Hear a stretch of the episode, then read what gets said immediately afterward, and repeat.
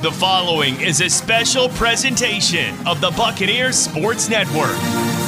This is the Jay and Keith Show. Two broadcasters, Oh yeah. two microphones, and one meticulously scripted podcast. You what? Just kidding. Get it, J K? You get it. That's what I thought was so funny. It's not funny. Alongside Keith Brake, here's the voice of the Bucks, Jay Sandos. Oh, it's a glorious Monday because you get to listen to Jay and I guess a little bit of Keith, and we are talking basketball. We're talking Wax Sun or A Sun Whack, It's whack, Sun. whatever it's called. It is. I saw what you did there. And we're talking. I think that's it. That's all we're gonna do. I do have a. I do have something lined up for the folks on Wednesday because we have been blown up on the old Twitter machine about. By we, you mean you. fair. People don't know you yet. That's okay. We're trying to get that known so they can come at you because you're an FCS lover like myself. So they're coming at the FCS lovers on how in the world the Wax Sun or A Sun Whack or whatever it's going to be called, and it's got to have a new name. How are they going to try to go FBS? How's that going to work? There's a lot of hurdles to do. This isn't just a hey, we're going to go FBS and it's going to happen. There's a lot of things that got to go. So we have reached out to our good friend John the Baptist. John Roberts is his real name, but when he worked uh, here at ETSU, we always called him John the Baptist. He worked for the ASUN for over a decade. He was uh, very much entrenched in starting the FCS football. Now, currently not with the ASUN, but is willing to kind of walk us through how all that worked Yeah. and the thought process behind FBS and to tell me why it would work. And so I'm going to, uh, me and Keith will be talking to him. And then we're going to do a special Inside the Dome in which you guys want to hear from Dr. Sander and why ETSU wouldn't be doing that as well and what are the challenges and things of that nature. So we will talk to Dr. Sander. So you ask, we deliver. SCS, things of that nature. Crab rangoons, things of that nature. I love me some rangoons. I could go for some rangoons right now. Can we do Chinese for lunch? Yes, yes, actually, we can because I actually have to leave campus to take something back for Christmas that um, Uh I bought was wrong. And uh, luckily, I'm at the point in my relationship with my wife on certain things I can say, hey, you did need that, right? And I got the no, I bought that a while ago. And I'm like, oh, yeah. So I pay attention. Also, my wife reminded me. Uh, listen to last pod uh, and reminded me that I said something about you and friends, and then she asked me how many friends I had, and then uh, it was way less than yours. So she told me I need to start playing Dungeons and Dragons. so I just want to get that, and we're not going to talk about it, Keith. I'm just going to. I've said it. I said I I'll, I'll round up the talking about group. I'll round up the group. We, we can we can have some overlap with our fantasy football league, Uh, but not a lot because, like I've said, play D and D with your friends and I mean, fantasy I- sports with your enemies. I have trouble playing like Clue, so I don't even know how I'm going to keep up with like D and D. Which Clue, by the way, spectacular. What about Clue Junior? Oh, it's really good. Um, Clue Junior is about your. It's that- that's about age appropriate for you. Yeah. I, I think there's no doubt you have to have not a lot of rules. It can't be complicated, and the dice can only go up to four. So I think that helps. The dice go up to twenty in D and D. So I, and there's additional modifiers that can raise it up to like 40 depending on the particular power of a particular character or creature yes oh my gosh! All right. Well, I did. I did have a 20 sided die that me and Bruce Tramberger we played Strat-O-Matic baseball, which says oh 20-sided okay so, you are familiar with that I am familiar with a 20 sided uh, die, uh, depending on the guy's steel. You know, if you got Ty Cobb, he's a AAA, so he's like, you know, 1 to 19.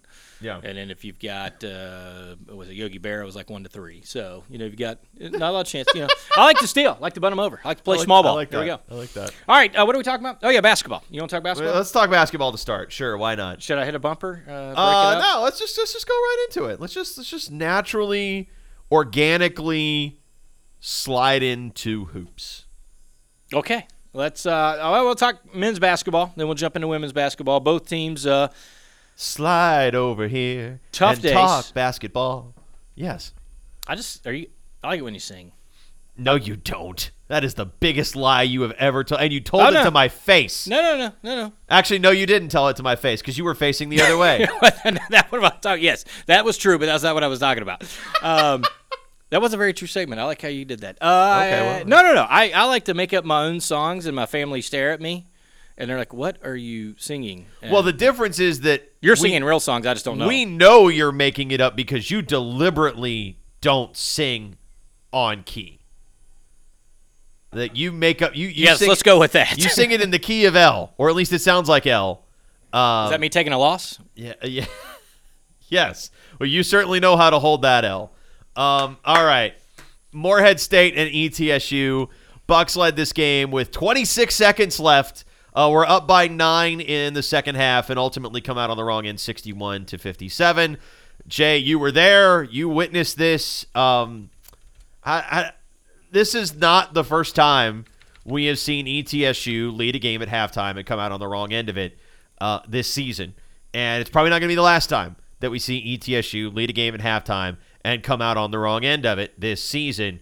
But uh, it stings to have the lead pretty much the whole second half until the final, what, 10 seconds, 12 seconds of the game.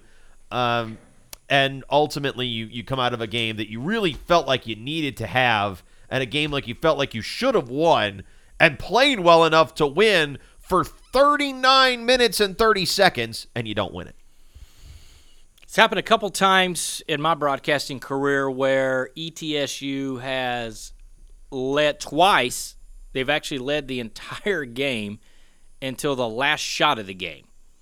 so this wasn't quite that heartbreaking as those. Now it's heartbreaking, but it wasn't quite. So this is the uh, it's the third time I could recall, and I try to look up the games last night, but just driving in the car, and then I got depressed, and I did just you know it's a four hour ride from Morehead State in which you see nothing. Uh, I mean nothing. To get to Pikeville, Kentucky, we stopped. Well, it was dark, stopped too. It doesn't help. Yeah, Slim Chicken is a good place to eat, by the way, if you're ever getting stuck in Pikeville. Did Kentucky. you uh did you hit up was that does that take you past the Buc-ee's?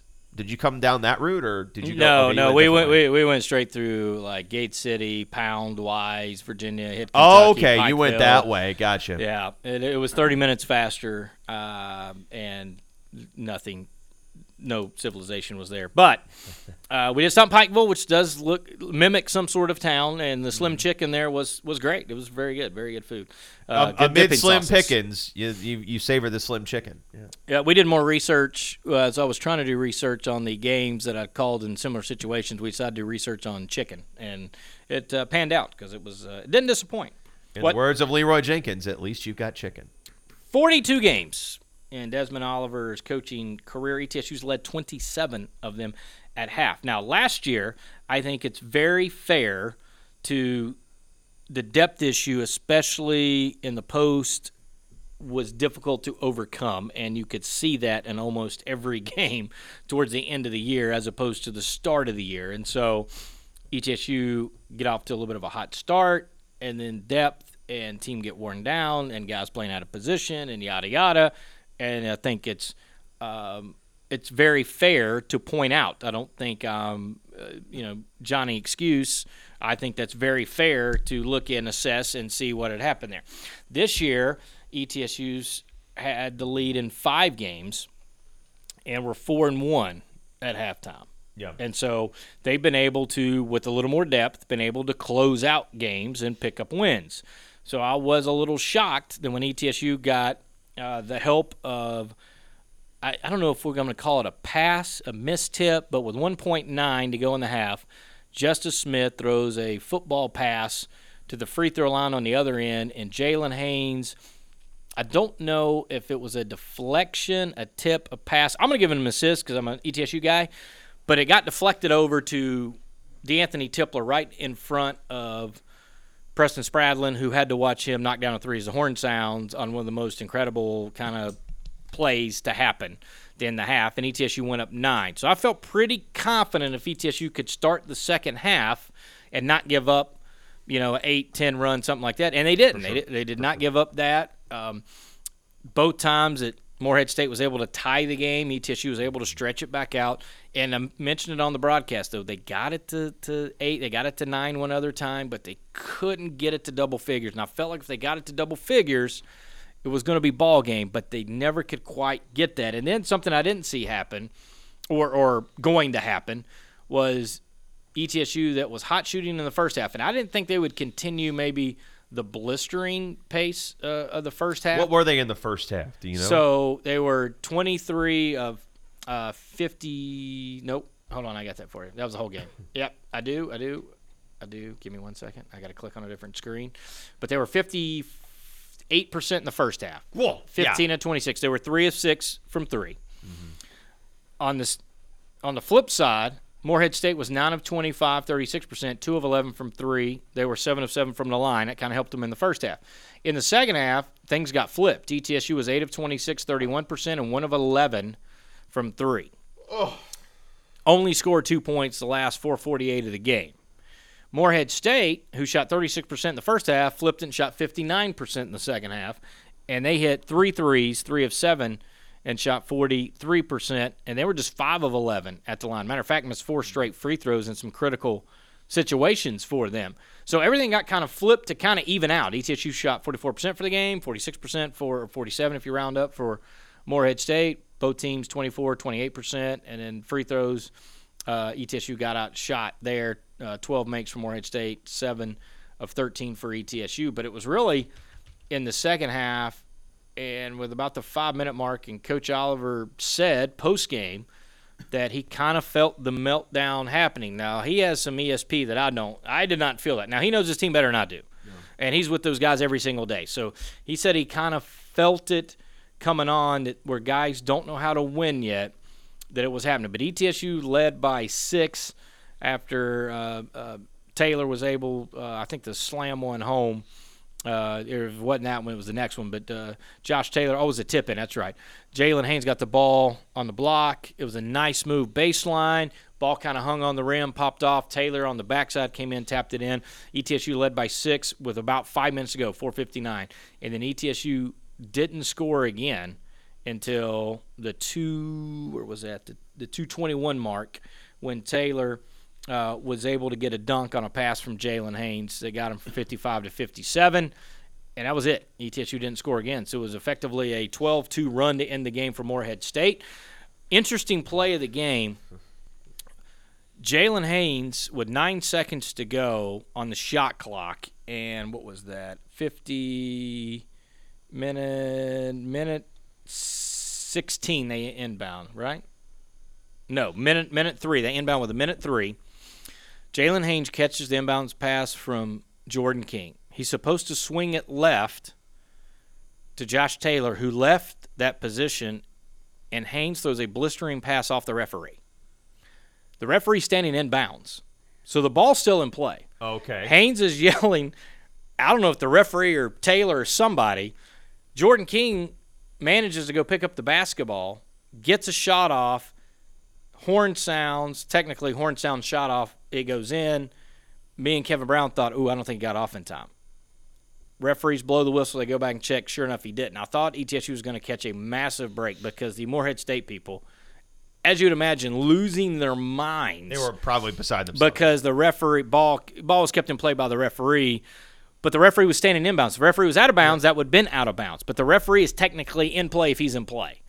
So it was a correct ruling by the referee to let it go.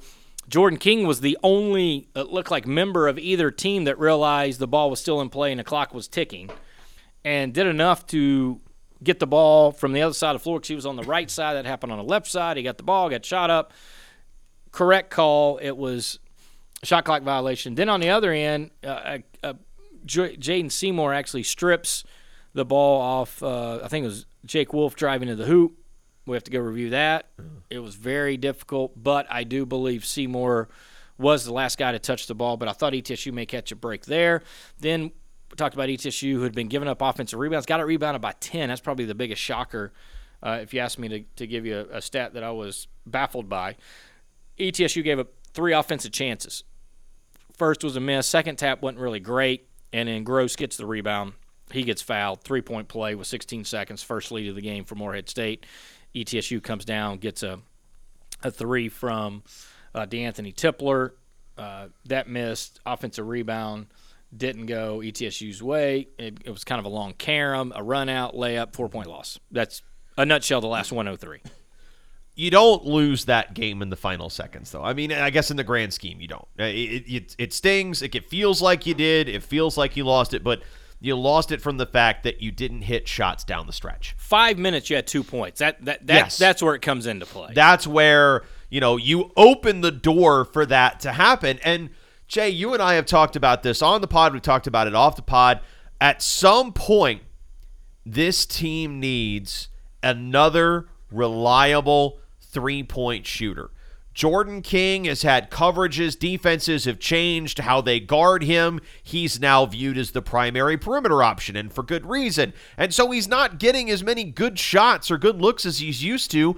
And there are times where he ends up pulling up from way farther out than he needs to be taking shots because it's the only opportunity he's got to get up a three. DeAnthony Tipler is a pretty solid three point shooter off the bench.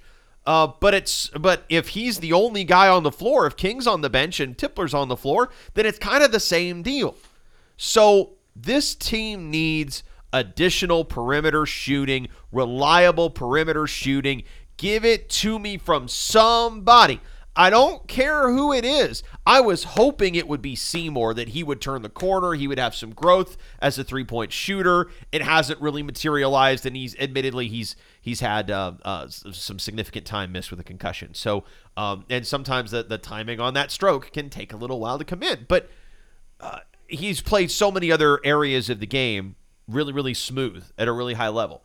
Josh Taylor is really good around the rim. I feel like on both ends of the floor, very good around the rim. And we have seen at times the three point shot is something he's getting more comfortable with. Could that be your guy? Jalen Haynes will step into one every now and then just to try to invert the defense a little bit. Uh, there are guys out there that I think might be willing to take shots. I need to see those guys making more shots more frequently because I think if the rest of the team outside of Tipler and King doesn't go 0 for 4 from 3 or 0 for 3 from 3, you have a shot to win. You have a much better chance of winning, and you win that game, and you probably win the uh, win the Jacksonville State game. Although they didn't have Tipler for that game too, so maybe Tipler's in there, you win that game. But this team needs more than one and one or one and a half or 1.95 reliable three point shooters. And once you get guys that can space the floor and make the defense play a little more honest, you're going to open things back up for the most reliable and most consistent scorer on the team, which is Jalen Haynes in the paint. And that's where this team really takes the leap forward that we all feel like it's capable of, of doing is get one more floor spacing shooter, and I think the personnel is on the roster somewhere to do it, but that personnel has to emerge. Yes, they need more shooters, more scoring. I think defensively, we talked about during the broadcast, several shot clock violations. Several times they had Morehead yeah. State taking horrific shots as the shot clock wound down. I think Jeremy Gregory, who didn't play a few games ago but got in, was able to show kind of tough rebounding. I think yep. the rebounding isn't the now it was this game because I got a rebound by ten, but the rebound isn't the issue. Can Taylor continue to hit shots from the outside? Can Jaden Seymour, who apparently is a forty percent shooter at practice, mm. can't knock him down in the games yet? Is it just a matter of taking the top off? You can't just have I think King and Tipler's the only three point shooters. Agreed. I, I, think you have to have more that go. Now I know Struthers uh, again. The problem is I think Struthers could be that guy too. Struth- Struthers can hit a three, yes. Taylor can hit a three, yes.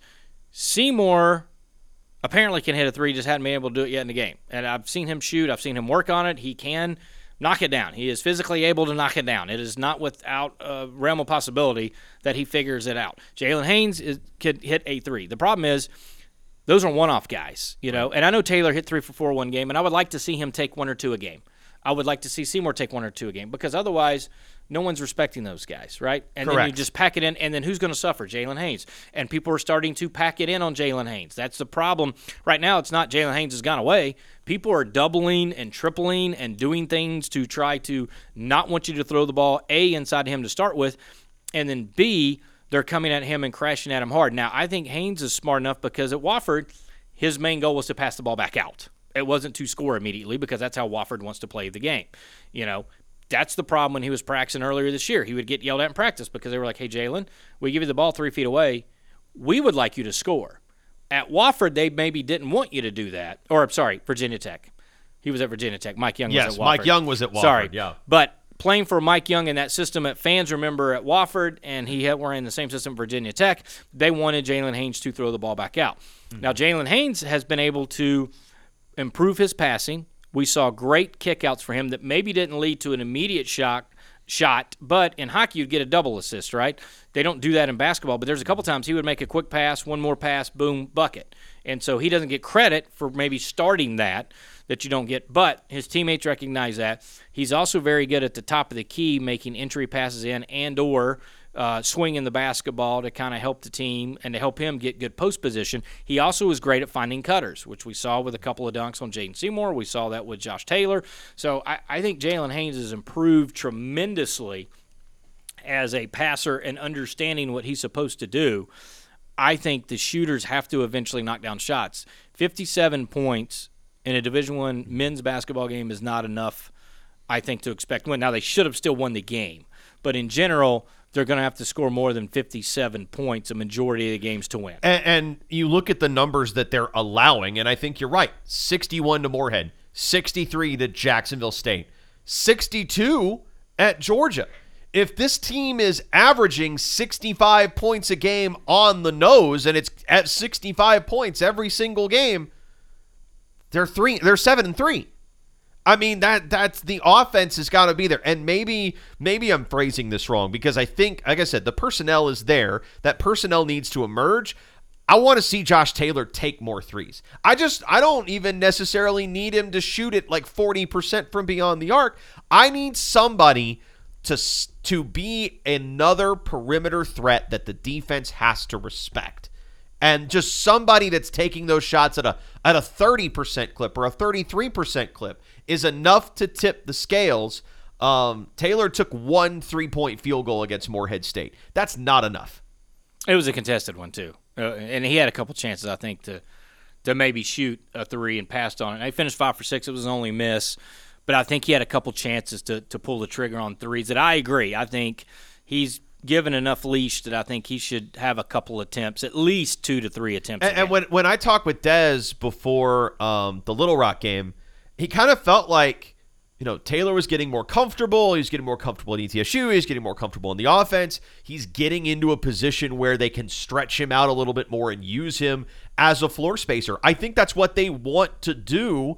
Um, I, I want to see those shots start to go up a little bit more because I mean the worst case scenario is Taylor takes four threes a game, he makes one, and they still lose. I mean, I would still like to. I mean, you know, the the the outcome doesn't necessarily change, but if you change that process and you start winning, then defenses have to adapt to that. And suddenly it opens up maybe some opportunities for King or Tipler to get some better looks. It opens up opportunities that Haynes was getting early in the year to really carry the scoring load for this team in the paint. So maybe the focus is Taylor. Maybe that's the guy that needs to be the guy on the wing who can be the floor spacer. But there's somebody somewhere on this team has the ability to do that. And whoever it is, I want to see that player taking more shots. I want to because I think they have I think a lot of these guys have the ability to make shots at a reasonable enough percentage that defenses will have to adjust to take them away or try to take them away or just do a little more to or can't just do enough that they can't gang up on Haynes in the paint and and just, you know, double or triple team him. You do enough that defenses have to pick what they're going to try to take away. And if Taylor shoots it at 30, 31%, that's fine. That, in my mind, is enough that you have to say, hey, we need to make sure we have somebody on this guy. I think the perimeter is so huge for ETSU because, and I'm going to include Justice Smith in this. He had a great first half. I thought they did a good job second half trying to find that mismatch that he was able to do in the second half. But let me read you. I think the three best perimeter scores, and you tell me if you think this is incorrect, would be Jordan King, D'Anthony Tipler, Justice Smith perimeter scores. And now perimeter meaning a guy perimeter that plays on the perimeter, slashing, attacking, right? Yeah, type. all of it. Yes, I could, I could, score. yeah. If you if you include like driving to the rim, yes, then yes, yes I would say yes. justice. Yeah. A player on the perimeter that can score. Let me word it that way. Yes. I think those three. And in the first half, Jordan King's four of six, Tipler's one of three, hit the halftime shot right before the horn, and Justice Smith was four of five. That's nine of 14. In the second half, King is one of six, Tipler's one of eight, and Justice Smith was 0 of two. And I felt like they tried to give him a couple looks and it didn't go, and then I think Justice didn't try again. I, I think that's part of his comp, his mental game that Coach Oliver says the only thing he's missing right now is the mental game and confidence in himself. So when he figures that out, and he's starting to because he was very aggressive early, and he scored more points in the first like four minutes on the floor than he has in any other game away from Freedom Hall because he had four. He only had two in any other game. But two of 16 from those guys. Hmm. And they have to, and, and you have to have something from the perimeter, and those are your three best perimeter guys. Now, And, and Smith is hurt by the fact that teams are trying to take Haynes away with more bodies down low because his game is about getting to the rim. So you end up getting into situations where charging fouls are going to be a lot more abundant. You're going to get into situations where it's just generally more difficult to get the shots that you're most effective at. When he put up 20 on Emory and Henry, Emory and Henry was playing ETSU straight up because they didn't know who the threats were or where the threats were because nobody did. And Smith was able to get to the rim with a plum. It was also a yes, it was a Division two school that was transitioning up, but still, like that was a situation where Smith was able to get his preferred looks and knock him down. And if you get that other floor spacer, it doesn't just open things up for Haynes, it opens things up for Struthers and Smith who like to attack the basket. And it makes your whole offense run that much more smoothly. So, uh, only other thing I want to, a couple things I want to talk about because I think Jeremy Gregory and his like 10 minutes of action, I thought played extremely hard. It would be nice to get Brock back, going to get close. I think Tipler's, he looked better, but clearly I think ankle had a little bit to do with it. I think one of my favorite plays, besides what we've talked about with Jalen Haynes recognizing and making good passes, was Alan Struther in the first half, one of his only field goals, maybe his only field goal knowing that their best player on the perimeter, Mark Freeman, had two fouls, went directly at him and was able to get a layup because Freeman had to back away. He didn't want to get the third foul. And knowing that and recognizing that, Yeah. and Struthers took a huge charge in which I thought Kevin Brown was going to throw his headset because there was a brief pause when the referee blew the whistle. He didn't immediately signal charge, and I, you know, I could. I, I thought I was going to see the headset throw from Kevin, but they did call the charge, so it did hold out. Then he gave, I think, a boom on air, just a random boom, you know, and I was like, okay, here we go. We know how, he, how, how no favoritism here on this broadcast from Kevin Brown. Anyways, that being That's said, what radio's all about, baby. It's theater. so Radio is theater. I, I think Allen is uh, for redshirt freshman continues to make great strides. Even though I, I think I called him Anthony one time, and Kevin goes, "Who's Anthony?" I was like, "I don't know." Allen Struthers. Struthers, is- you know, Struthers is such a smart basketball player. Like I think, I think maybe sometimes, just because, Subtle things, man. yeah, like I, I just, you know, but maybe the the jumper needs a little bit of dialing in for him, and I, I And he I- admits that. yeah, and I, I what I what I would love to see is him have the confidence to just rise and fire a couple times, and when he do, when he gets that confidence, and and sometimes, especially as a young player, I know as a young person who was getting on the microphone for the first time as a young guy when I was an undergrad here, uh, I I would get in my own head a little bit. And I would get in my own way a little bit. I would say, I'm not ready for this. I'm not ready for that. I'm not ready for this. Well, you're never going to be ready for it if you don't start doing it. And non conference play is when you start doing that stuff. So I, I would love to. It, it once Struthers has the confidence to take the jumper with regularity, you're going to see a whole new player, a whole new level of player from that young man. He is going to be really, really good at ETSU running the point. had a buddy of mine on Twitter. It was a direct message. It's not out there for the public. But hey, you you said the team's at full strength. We, we look a little different. Yes, team still wasn't at full strength. Still no Jancic. Still have Brock Jancic. Bucks out rebounding by ten. I think he could have helped that too. I still contend that when the team is all together, because if you look at just a small comparison of scores, a all together team, ETSU versus Louisiana, right? Four point loss, had a shot there. Louisiana blasted Samford a full Stanford squad, blasted Samford. So I feel good about ETSU. Now, I think offensively has to have some adjustments. We've talked about perimeter, but if the perimeter doesn't come, then it's going to be harder and harder for Jay Haynes to get his looks inside, and that's going to change the dynamic. For Jay Haynes to be successful, the outside perimeter has to happen. Guys have to hit, and I don't think they have to take 33s in a game. And I was actually pleased that ETSU only like once this year has got to 33 point attempts, where mm-hmm. last year it was plentiful because that's they didn't have any inside game. You kind of had to do that.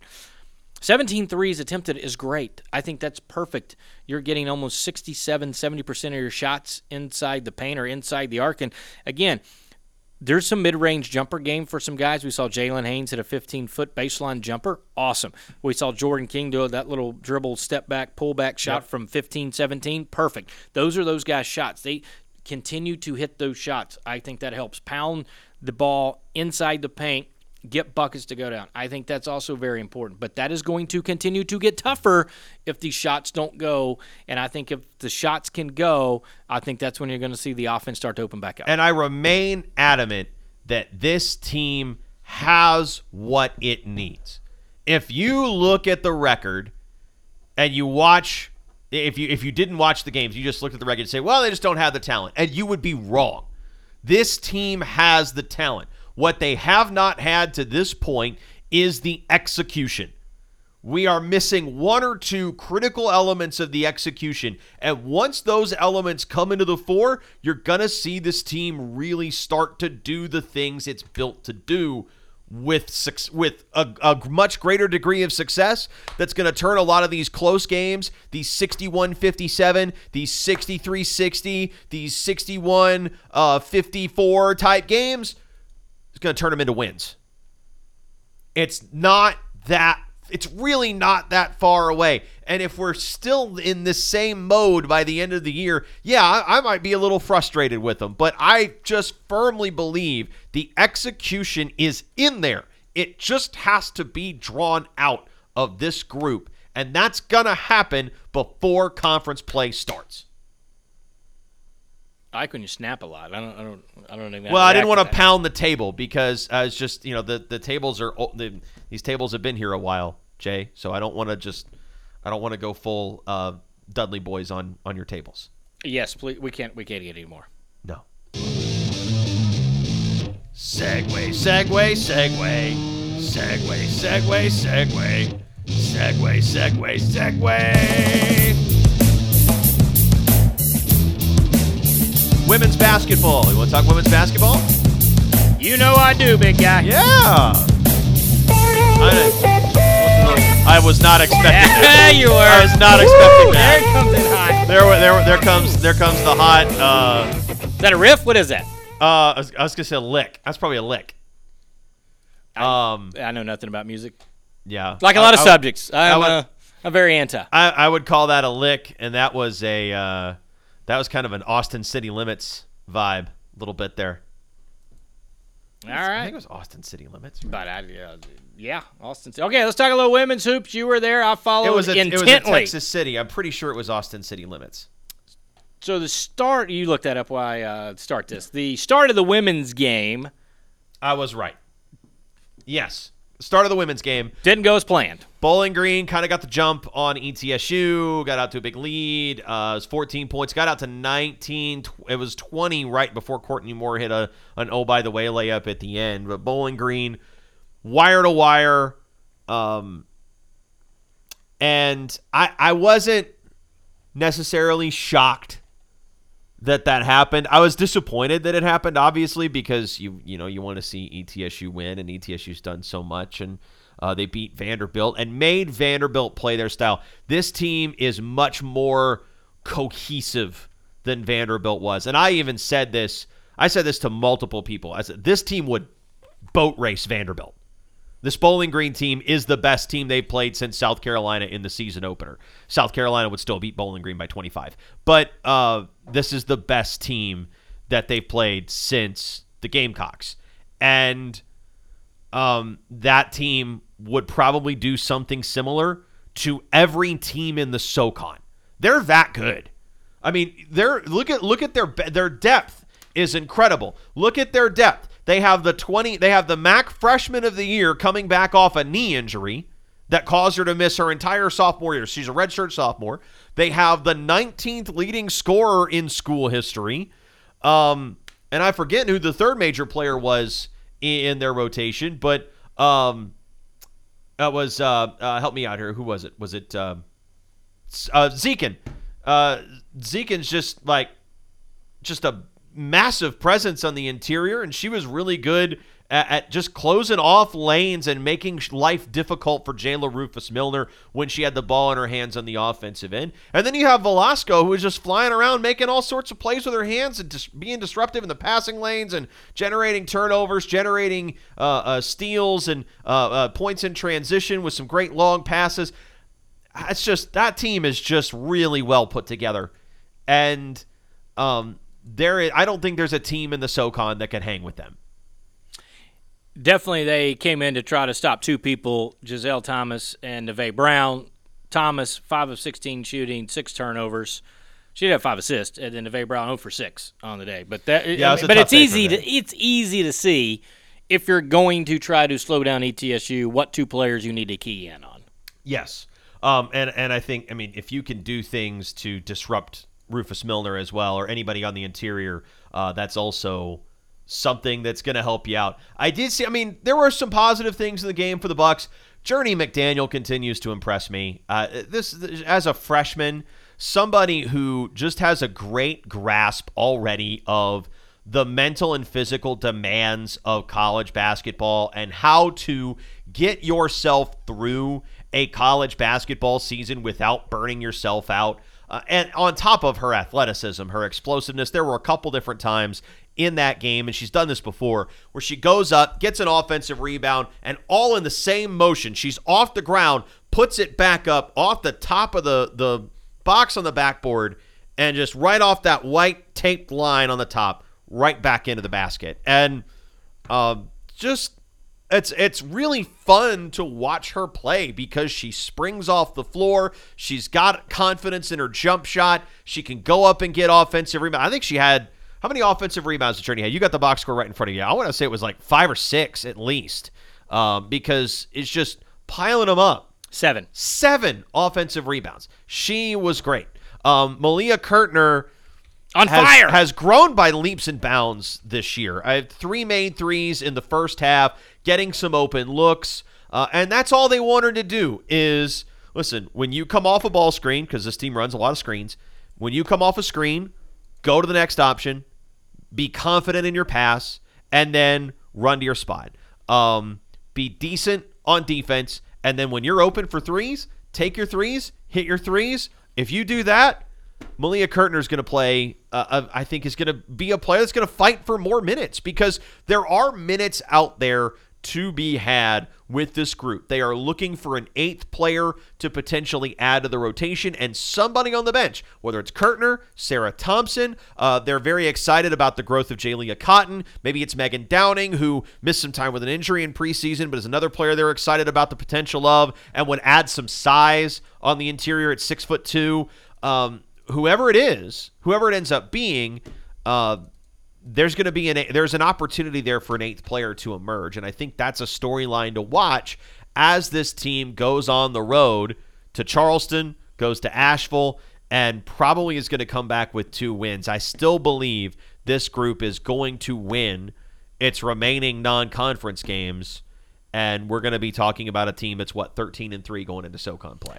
I want to ask you about this stretch because this was the again we were keeping up with it. Had live stats. One computer between me and Kevin had the Yep. men's life stats. I uh, had the computer in between had the women's life stats. So we were keeping up with it. They got it to ten, which I thought was impressive. Yes. six twenty seven to go in the third, forty two or 52-42, and then ETSU got a couple of stops they needed, but couldn't get over the hump to get to single digits. A missed uh, shot by Neve Brown, missed three pointer Sarah Thompson, then Kendall Foley with a missed three, Giselle Thompson after an offensive rebound with a miss, and then all of a sudden they go back down layup, and then it started to escalate again. I felt mm-hmm. like that stretch of about three minutes, give or take, where ETSU were getting Yep. stops, got it to 10. If they could have got it to single digits and just made Bowling Green sweat a little bit, be curious to see what would have happened. But of course, the woulda, shoulda didn't happen. And then Bowling Green was able to stretch it very quickly from 10 to 16, 17, and it was downhill from there. Yeah, and when you're playing really good defense against a really good team that's not hitting shots, like they were against Vanderbilt, when you're you're holding Vanderbilt to whatever 20% from the floor, 24% from the floor, you can afford some of those longer droughts. Uh, but uh, Bowling Green scored I mean, Vanderbilt scored 31 points in the game. Bowling Green scored 26 points in the first quarter. They came out with their hair on fire. They play fast. They generate a lot of shots. Um, and uh, you know that at some point those are going to start going in. And if you're making mistakes on the other side, you're not executing, you're turning the ball over, passes out of bounds, uh, those sorts of things are just eventually they're going to add up. And uh, you're going to be in a situation where you should be able to get yourself back in a game, but you're not able to. And that's something that this team has struggled with a little bit so far this year is playing from behind, playing from a significant margin behind, and they never quit. Right? They never rolled over. They never stopped. They never stopped playing. Never like, well, I guess this team's just too good for us. They kept playing. They kept believing that they had a shot to win the game. Uh, but they just got themselves in too big of a hole early on, and uh, Bowling Green is again a really good team. I you know I think that team has the ability to challenge Toledo at the top of a loaded Mid American Conference this year. The MAC is stacked at the top. Um, some of the best mid major basketball in the country. Uh, Toledo just beat Michigan at their place, so that's a pretty nice win for the Rockets and for the conference. And uh, Bowling Green, I think, is going to be right in that mix at the end. Also want to apologize. In a postgame show, I made a comment at Bowling Green's best uh, team ETSU had played so far, and people reminded me of South Carolina. So that was I don't know if that was a. I, I completely I, understand though why you would block that game out because um, I mean, a a I, I think that's a different atmosphere. Yeah, and well, neither of us witnessed it, but also just because South Carolina is completely like Women's, head, shoulders, right. knees, and toes above the rest of college basketball. Yeah, and, and I think that's the thing. In men's sports, for whatever reason, there tends to be five, six, seven teams in a conversation, and when a women's team gets rocking and rolling, it seems to be one for a long time, and it's hard to knock them off. Or there's two teams, but there's not a lot. And I think that again, in women's basketball, it drives me crazy, and I get it. But the 15 scholarships, if they could go to 13, and the trickle down would affect a lot of teams that would be able to compete, and eh, that's neither here nor there. But you see 13 scholarships, what it does in the men's game, and I know Title IX, but you could figure out how to give more scholarships in other sports so that the women's basketball game, I think, would be way better because if you took Power Fives and took two off each Power Five and trickled those down – to all the mid majors and everything else, just how much better. Now, yes, there be less women's basketball scholarships, but you could easily add a few more to soccer or volleyball or any other sport. Pick any other women's sport that doesn't have full scholarships and every player's on a full ride. And I think you could grow those games as well by giving more of those ladies opportunities. That being said, I still think it holds women's basketball down some because the haves and have-nots are so much greater. And so South Carolina – eating up a couple extra scholarships on that team that's already and Connecticut and some of the other ones are just crushing teams. And so, yes, I did have a Freudian slip. I did not mean to uh, forget South Carolina because clearly they're the best team in all of women's college basketball. So, yes, they would beat Bowling Green, I believe so, uh, by maybe 40 instead of 70. But that being said, non-conference, a peer mid-major team. That was by far the best mid-major team. Yes, uh, including the Mercer Bears that ETSU will see uh, on the conference schedule. But I am inclined to circle back after I made that mistake to uh, comment on the Charleston Southern UNCA, those two road games. You feel like ETSU is going to be favored in that. Long I definitely feel like those are games that they they should expect to go on the road. I know nothing about Mount St. Mary, but having ETSU play in Cherokee, North Carolina, not that far away, probably would be uh, favored in that one. And of course, obviously a non D1 in Converse College on. New Year's, and then you start with a very tough conference slate to find out what ETSU I excuse me I think is made of because Chattanooga, new coach, much improved as well. Yep.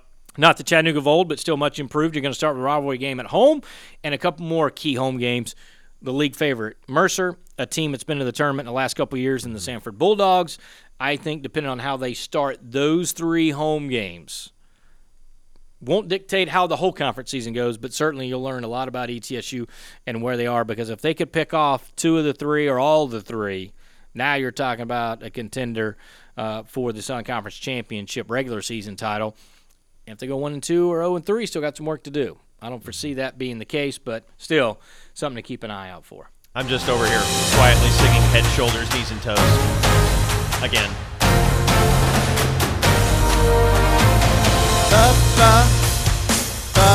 Guess we're going to talk about football, huh?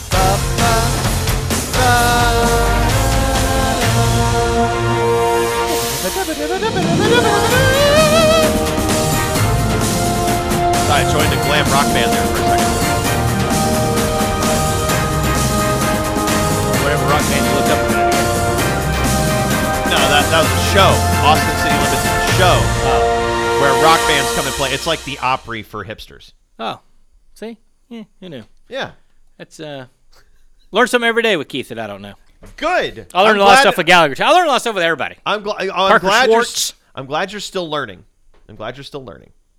All right, let's talk. Uh, where do you want to start? So we can talk a little FCS playoffs real quick. We can talk I, again. If you're just tuning in, just because we have football listed here on the time cue, and you just fast forward to that Wednesday show, we're going to talk to John Roberts. Used to work at the Atlantic Sun Conference. He's going to walk us through the decisions to go to FCS. He was certainly there when they were talking about FBS. He's going to walk us through all of that. And then we're also going to talk to Dr. Richard Sander inside the dome. A lot of people have been asking questions. Well, why not us? So we're going to ask him, why not us? And we'll see. I may not ask it that way, but we'll see. Uh, I'll ask questions that people have sent in, and we will see Wednesday what his response uh, is. So you get both sides of it. We're just not one podcast. It's slants ETSU all the way. Now we'll say. Um. Now we'll talk about the WACSUN first. Let's talk about this first. Okay. Um. And then we'll talk about the playoffs where um William and Mary is exactly who I thought they were. By the way, I just want to take a victory lap on on the CAA not having any teams in the semifinals after uh, the uh, uh, committee chair called them the strongest conference in the country, which was a complete nonsense statement. Um. yes. Anyway. Uh. The WACSUN. So um, I kind of lost my train of thought. But uh, so I, I think it's, let me put it this way.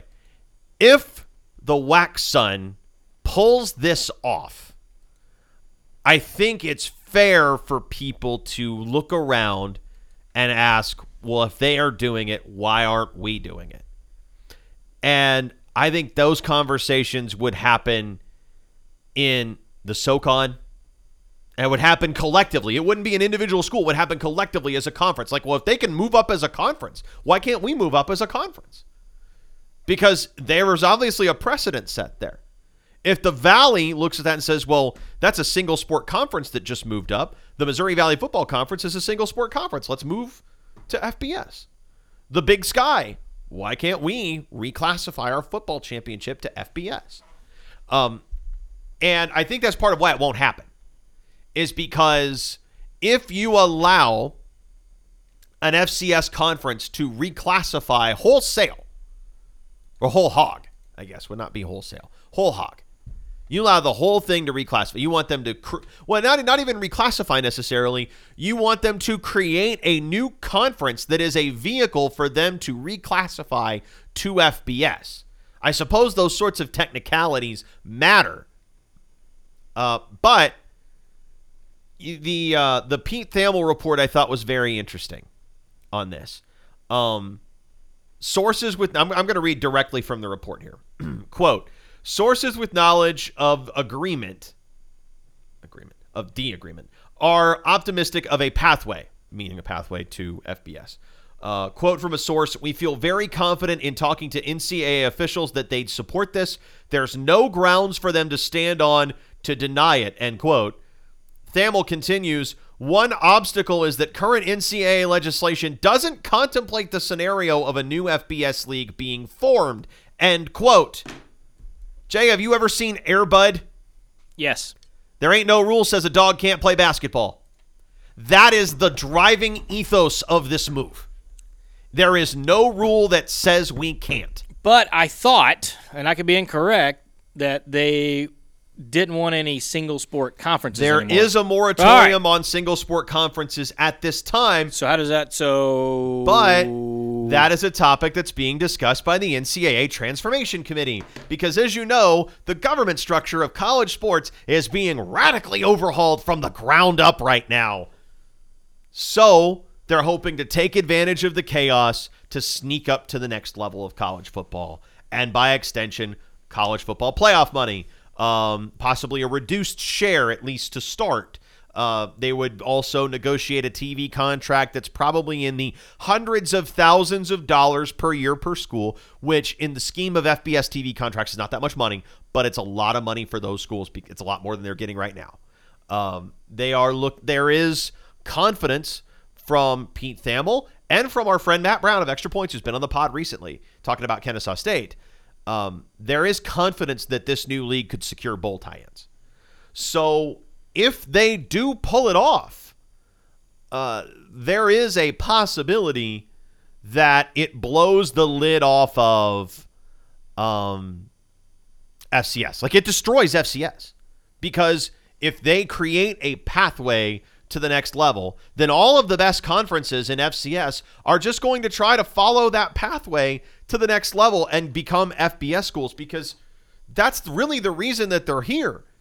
But if Utah, if Southern Utah, which does not have the budget for FBS football, I, I mean, no disrespect to the folks in Cedar City, but they do not have the budget, they do not have the facilities, and aren't close for FBS football.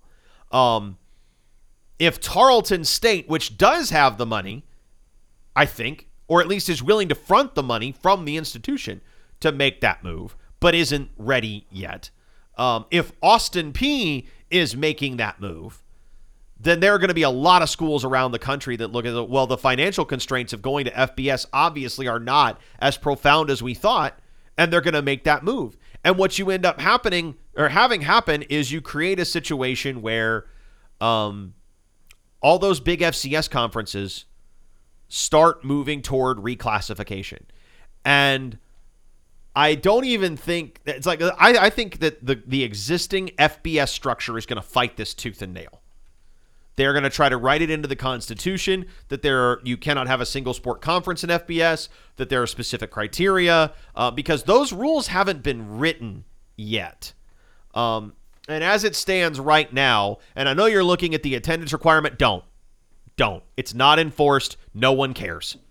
On like I've I've asked people about it. Like it just no one cares about the attendance thing. You're supposed to have like an, a stadium capacity of 15,000 or average 15,000. Average 15,000 every other year, which is, is why Middle Tennessee used to do the one concert that was free after the game and they could get to 20 30,000 that would help uh, include in the football They stopped enforcing that and that's why the MAC plays games on Tuesdays in front of 500 people.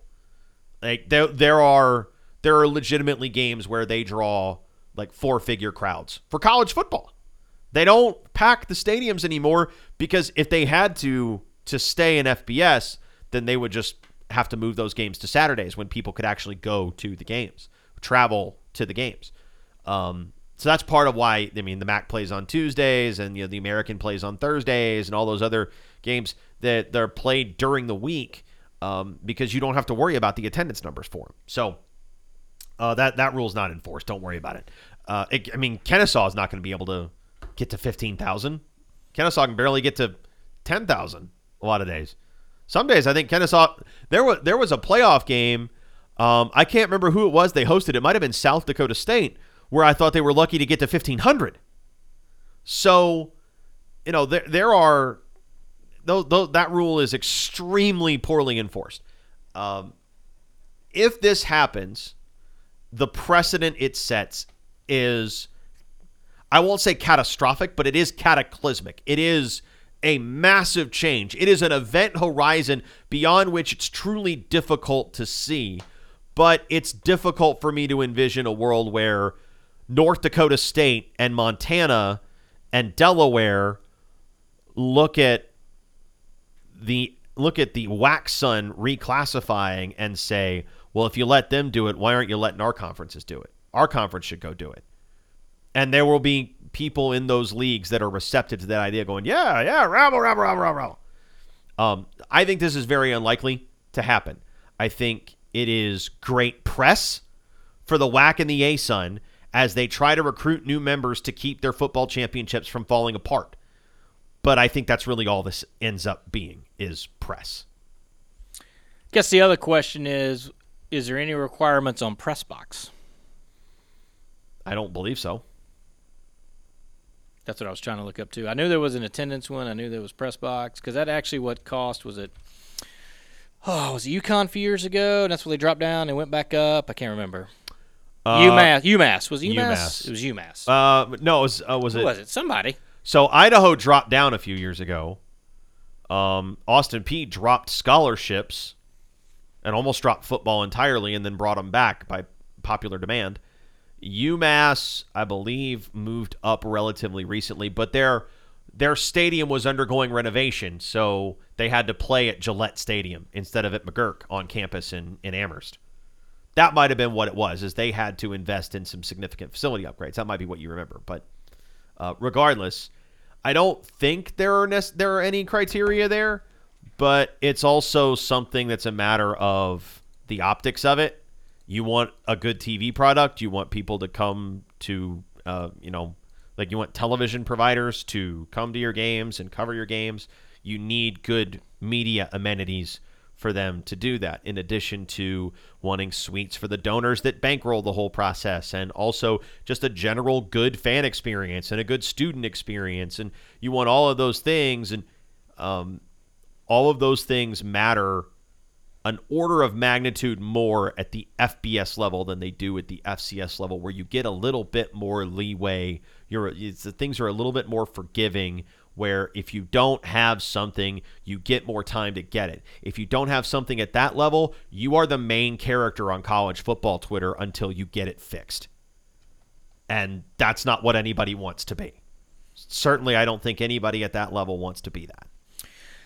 Like I said, we've got John Roberts. He was very uh, much uh, involved in getting the FCS football going and no longer with the conference. Uh, and so we uh, feel like he can speak a little freely on it. Now, there's some stuff I'm sure, non disclosure on some specific school stuff, but I think generalities of why they went FCS and why they were talking FBS, he can handle that. We've got Dr. Richard Sander on next Wednesday. We will talk to him uh, or this Wednesday, not next Wednesday, this Wednesday coming up. We'll talk to him about ETSU and their side of it. So we'll talk to John, get his thoughts. We'll talk to Dr. Sander, get his thoughts. Any playoff thoughts before we wrap up today's show? Besides the, you're patting yourself on the back on the fraud. Uh, yes, on William and Mary. Yeah, they they got crushed. Um, Samford put up a fight, had an unbelievable season. Um, the fact that they ran into Yeah, I'm mad about that. North was- Dakota State team. can we talk about that or not? Sure, you- mad yeah, if you want to. If Michael Hiers is good enough to play in the second half, why is he not good enough to start the game? Uh, why did you kick a field goal down three scores with ten minutes left? Because he didn't want to get shut out. That's a different subject. I want to know I- if yeah. Michael Hiers was good enough to play in the second half. Why wasn't he good enough to start? But those things feed back into the same point, which is give yourself the best possible chance to win the game. And Again, that's game I've always decision. stated that Chris Hatcher was not interested in winning; he was interested in numbers. This year, he proved to be interested in winning. That's what's confusing to me. And I realize Crittenden had a couple of carries and overtime walk-offs, and he's retro, and that's all great and dandy. Michael Hiers, once he got a couple of series in there and got up to speed, I think was fine throwing the football. I think he would have been more successful early if he got in early, and I think early in the game they had success going up tempo and getting some things on North Dakota State. Then North Dakota State made some adjustments, got some three and outs where they can't go up tempo, and then they made the change. I think if Hiers could have started early, I'm not saying they win the game. I'm just saying they had a better shot with Michael Hiers as the quarterback early in the game to get up to speed, make some pass, make some throws, make some adjustments, things that he's seen before. That was able to maybe get a couple of those scores early when they had an advantage against North Dakota State, where North Dakota State had made some uncharacteristic mistakes, and that ET, uh, almost ETSU, I wish Samford would have been able to get some points on the board, and it would have been a little more interesting down the stretch, as opposed to they got a late score here and there, and it, and it didn't matter. Maybe, but you saw what happened on that field goal drive where Samford was moving the ball down the field. Hiers was getting his little short passes, you know, his little five yard routes to Chandler Smith and all of this, that, and the other that pad all the stats. Um, and then when they got into the red zone, it, and it got harder to spread out the defense. The same North Dakota State was playing the same coverage. They were playing the same zone coverage, dropping seven and bringing four, and suddenly Hiers couldn't get the ball out, and he got sacked twice. First down and third down, I think it was. He got sacked, and they had to settle for the field goal, which they shouldn't have done. Right, But- but, they were also down 24 And it's a little easier to play a certain way at 24 than 0 0. But that's what I mean is I, I think North Dakota State probably could have done the same thing. It's more difficult to spread out defenses when you get deeper into the into their end of the field, and North Dakota State's the most athletic defense that Samford had faced against an FCS opponent all year. Obviously, they played Georgia, but Uh, you know they the, against an FCS opponent, they did not face a more athletic, more versatile defense than what you face when you go to the Fargo Dome. And Not you- arguing. I'm arguing momentum and everything early in the game when it was all going one way, and Samford was at a high confident wise. I think it's different when you're down 24 and guys are pinning their ears back and doing some other things, and you've already been beaten several times by that defensive line. Early Samford had success moving the football, and I think Hiers would have been more successful than Crittenden and I think they could have got more points on the board. I'm not arguing they win. I it, it don't. Uh, nobody hear this and think, oh my gosh, Jay thinks they could have scored two early touchdowns. We no, I'm not even saying they scored. T- I'm just saying they had a better shot to stay in the game longer and had a better shot to do some stuff offensively. If nothing else, I think they could have kept more drives alive and played keep away like they did early against North Dakota State with those little dink and dunks. And then maybe they don't get points on the board, but they pick up two, three extra first downs. That takes away six extra minutes of North Dakota State running the football on them. That's sort of my point of the thing. I don't know even if they get in the end zone. But I think okay, they get three field goals, they get nine points. You're able, to, you know, it's nine, whatever, seven halftime. Also, what in the world is a flag being thrown on the hail mary there? At the end of the first half, that led to three extra points for North Dakota State, and I, there's always the conspiracy of Alabama gets every call, blah blah blah. There's always conspiracy. North Dakota State gets every call, blah blah blah. And I've heard that time and time again. Good Jay, players you- make good plays. I don't buy into any of that. You've you've seen enough mistakes at this point to know that you should never attribute to malice what can be attributed to human error. I yes, totally agree. I'm just confused on a, and I again, seven nothing halftime is different than ten nothing. It's all relative to everything. Mm-hmm. I don't know why in the world that was a flag throw. That being said, I didn't feel like watching the game. There was an egregious calls that went North Dakota State's way, like some folks thought there were. I watched the game, just watching the game, and felt like, eh, that seemed like a penalty there. And let's be honest, in playoff football, just like there is in NFL, just like there is in the college football playoff, you'll see, just like there is FC, there's less flags. The holdings aren't going to be called as much. Yeah. There's not going to be as many defensive pass interference calls, and hold. They want players to decide the game, and North Dakota State still has the better players in most, if not still, flat out in all of FCS. So they're going to win more of those battles. I was frustrated once Michael Hiers got in the game because I thought they had a chance to play keep away like they did in the first quarter. And then the three and out started to happen. And yes, I think North Dakota State would eventually figure out Michael Hiers at some point or whatever. But I still think he was the best chance for them to win the game. And I don't understand if he was good enough in the second half. And maybe there's something to the story. I don't know. Maybe Hiers said he couldn't go, and then magically at halftime, hey, I can go. I don't know. I wasn't there. I don't. But I, I've always argued Chris Hatcher has baffled me on trying to win games, and that baffled me. Just like when Keith texts me, "Why are you kicking a field goal?" Because it's a three-score game. Score a touchdown, go for two. It's a two-score game. Yes. You kick a field goal. Guess what? It's still a three-score still a game. three-score game. And you got yeah. You're So- just waving a big big old white flag on the sideline. Don't do that. that said to me, well, ETSU didn't get shut out last year. I, don't want to be shut out. Yeah. Last year. Um, overall, this year was a step forward for the SoCon. I I think if Chattanooga doesn't uh, Beat step on doesn't step on a rake the last week of the season, the SoCon gets three teams in, and there's a decent chance that all three of them win a first round game, and that would show really well for the committee. And Furman should have beaten Incarnate Word Yes. and didn't. And Lindsey Scott Jr. is phenomenal, but And, I just and they would have gave the I don't know that they would have beat Sacramento State, but it would have been just as good of a game as Incarnate Word put up. That was yeah, that game was nuts. That game was Detroit Taylor's going to Stanford. Man, There's been some good F- FCS that's an aggressive hire from Stanford. I I mean, I like it because they're in a situation where you kind of need to be aggressive. You kind of need to make an aggressive hire because you're fading a little bit. You got to go swing for something. And um, taking a guy that's had a, a, a success with an offense that is very multiple, right? They do a lot of different things, a lot of different personnel packages. You know, you, you need that. I still thought it was a little bit aggressive. Uh, same thing with Colorado hiring Deion, but that's the only job or the only kind of job that Deion would have taken to leave Jackson State. So I get it. Two FCS coaches straight to Power Fives. I was in Fargo when Kansas State hired Chris Klieman and saw the K State reaction to hiring the best coach in FCS. And people wanted Gene Taylor's head on a platter for it. And now Kansas State's Big 12 champions, you know, all that. So um, it obviously worked out pretty well. I think there's a lot of coaching talent at this level that doesn't get its due. And uh, hopefully Troy Taylor and Deion Sanders are part of that. Yeah, I need more Deion. Mm-hmm. We He's- love Deion, If, if nothing else, he's entertaining, chaotic, which is yes. why I love Deion. he- but he's very he's never dull. He is never ever dull. Montana State. Um, speaking of which, I, I'm starting. To, I'm I'm getting a little nervous if for for South Dakota State, the number one overall seed. I'll- I thought Montana State maybe got a little bit of a raw deal as the four, uh, but man, what a what a what a team! That's going to be a whale of a ball game, and I believe that game is the Saturday afternoon game, and then Fargo is the Friday night game. North Coast State Incarnate Word. I don't remember off the top of my head. I might have it backwards. Give me one second. I will But- double check that for you. Montana State's just run just firing on all cylinders right now. They're healthy, which they weren't last year going through the playoffs.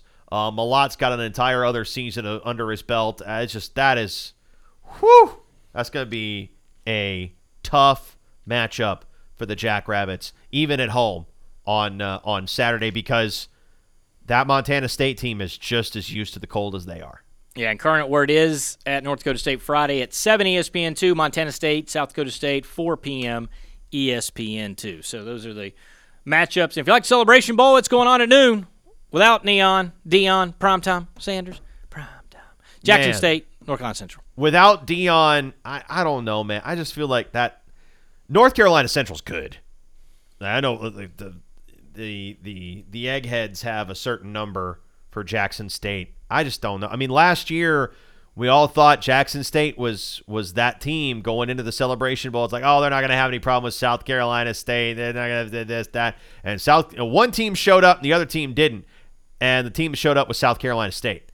I I don't put anything past NC Central. That's a really good program. That's a good bunch.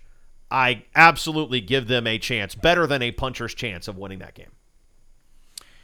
All right, one last thing. I don't know if you saw the news. Uh, Navy uh, got rid of their head coach, and Brian Bohannon's name has uh, jumped up on the list from Kennesaw State. And for the Kennesaw State fans that were getting a little tired of him, it would be a perfect time for him to move on, take that job. If, in fact, and of course, he's from the coaching tree of Paul Johnson, so if they want to continue sort of that triple option legacy there. But uh, I would be remiss if I didn't yell a big suck it to Don Hellman as Army beat Navy.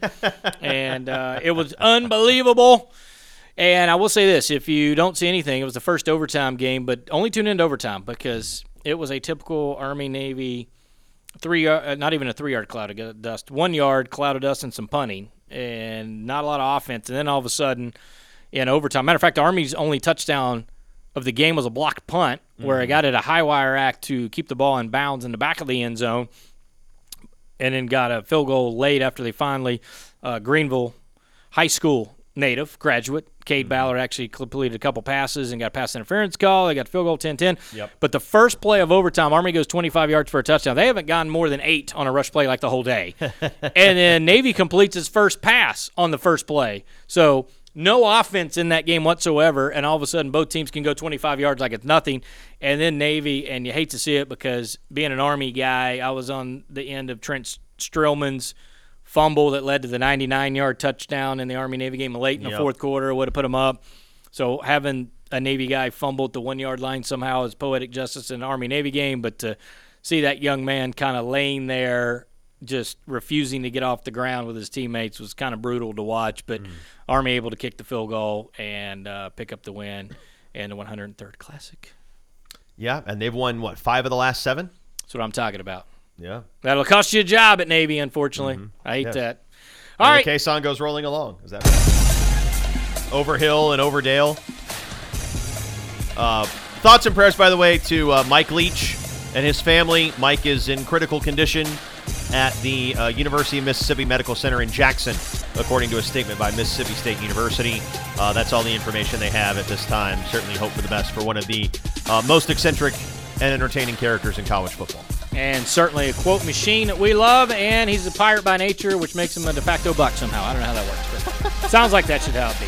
All right, Wednesday we're going to talk FCS, FBS, who's moving, who's not, how does it work. John Roberts, formerly the A-Sun, will talk to us about the A-Sun WAC or the WACSUN, and we'll talk to Dr. Rich Sander about ETSU. And uh, if there's anything else, maybe uh, if we don't get enough of say what's out of them, maybe we'll do a say what as well. That being said, Wednesday, a lot of football talk on Jay and Keith. That's whack, son. Oh, you gotta be kidding me!